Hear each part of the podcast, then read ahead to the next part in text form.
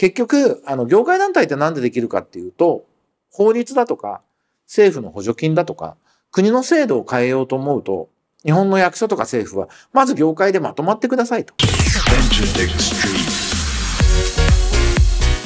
エンターテックストリート。音楽プロデューサー、エンターテックエヴァンジェリストの山口のりかずです。このポッドキャストは、ラジオトークアプリから、Spotify、Apple Music などにも配信しています。今あなたがお聞きになっているサービスでブックマークをお願いします。えー、今とこれからのエンターテインメントテクノロジーのホットトピックスについて一緒に考えていくというプログラム。先週は音楽ビジネス関連で2つのセミナー講師やりました。その内容と、あと新刊本ですごく面白い書籍があったのと、えー、素晴らしい展覧会があったので、そんなお話をできればなというふうに思ってます。えー、10分ちょっとの短い時間ですが、どうぞお付き合いください。改めまして山口です。皆さんお元気ですか？寒いっすね。このちょっと寒くて筋肉がこわばるのが困るなと思いながら元気に暮らしております。えっ、ー、と、まずセミナーやったのは、あの BPO っていう映像産業振興機構っていう経産省系のまあ外郭団体って言ってもいいのかな。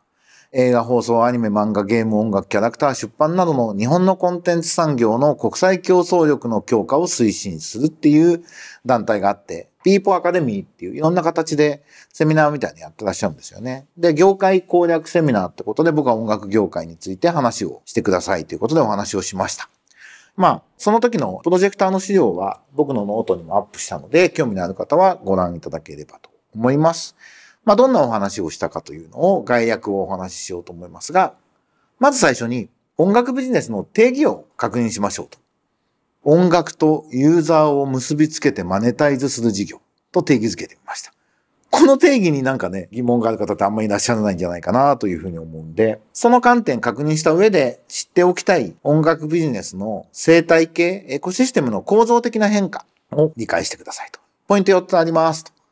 クラウド化にコンテンツがクラウド上で管理されることによって、所有から利用へと変わりましたと。で、SNS がインフラ、情報のインフラになったことでメディアの民主化が起きましたと。三つ目が、まあ、Spotify とか YouTube とか、もうサービスがグローバルサービスになってしまったので、音楽市場自体がグローバル化しましたと。そしてデジタル化で音楽制作がとてつもなく安くなりましたと。この4つが複合的に作用して音楽ビジネスのエコシステムを変えているんですというお話をしました。デジタル化で安くなったっていうのももう極端で、昔はプロフェッショナルスタジオでレコーディングしなきゃいけなくて、その環境って作るのに何千万もかかったわけですよね。でも今はパソコンとオーディオインターフェースと、まあまあ2、30万でかなりのことができちゃうっていうね、とてつもない時代が起きてるんで、そりゃあいろんなことを変えますよねっていうことだと思います。で、あのデジタルサービスを活用して世界の音楽市場は上昇を続けています。2014年から V 字回復して2020年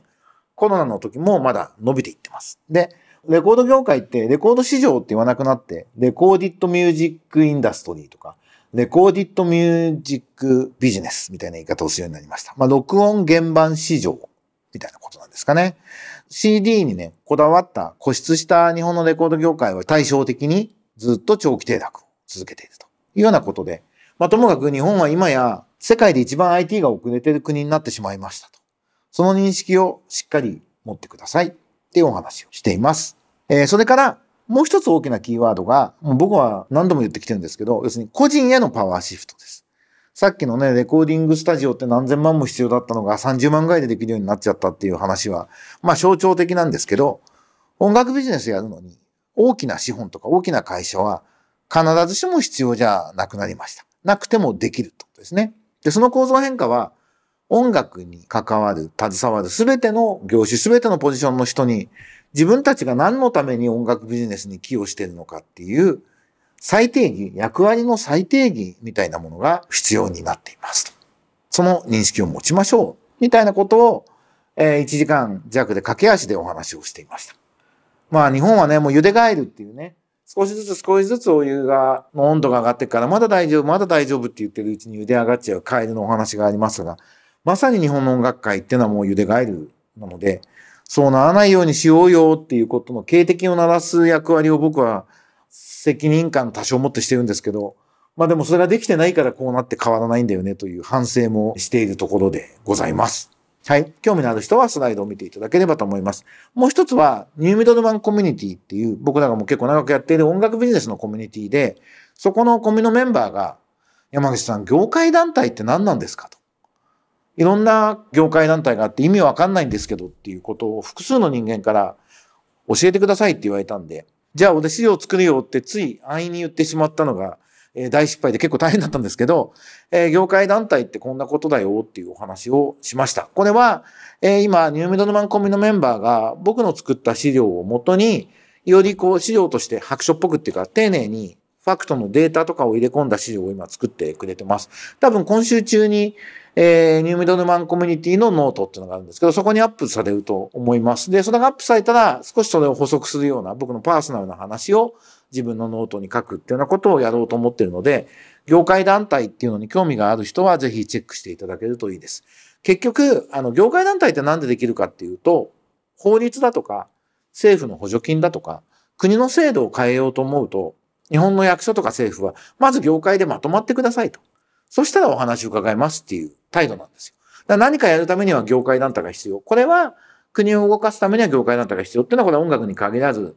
多分全てのジャンルでそうなんですね。で、特に日本はコンセンサスを積み上げて意思決定をする社会なので、そういうやり方がまあすごく大事だというのはあるんですっていうことと、で、音楽に関しては、あの、様々な権利、著作権、著作人説権、それの使われ方によって、私文権っていうね、どこどこ視点の詩に分けるに権利って言うんですけど、私文権によって徴収の仕方とか分配の仕方が違うんで、そういう権利によごとに、まあ、団体ができてきたっていう歴史もあるので、いっぱい団体ができてるんですよ、と。で、各団体は、こういう特徴があります、みたいなお話をしてみました。えー、皆さんの役に立ったんですかね。まあ、オーディオストックの社長の西尾くんとか、あの、昔からニューメドルマン来てた、ミュージックセキュリティの取締役やってる酒井くんとかも来てくれて、ああ、そうか、こういう人たちにとっても、業界団体の解説って必要なんだなと思って、まあ多少はお役に立てたのかしら。というふうに、えー、思った、えー、ニューメドルマンコミュニティのイベントでした。で、ポート間もなく上がりますので、えー、興味のある方はご覧ください。まあそういう勉強会をね、自主的にやっているニューメドルマンコミュニティ、月額1000円で Facebook グループでやっていて、月2回オンラインイベントやってるってものなんで、興味のある方はぜひ参加していただくと、過去のね、動画とかも、ズームの動画とかも見ることができるんで、まあ有益かなと思います。ニューミドルマンコミュニティでチェックしてみてください。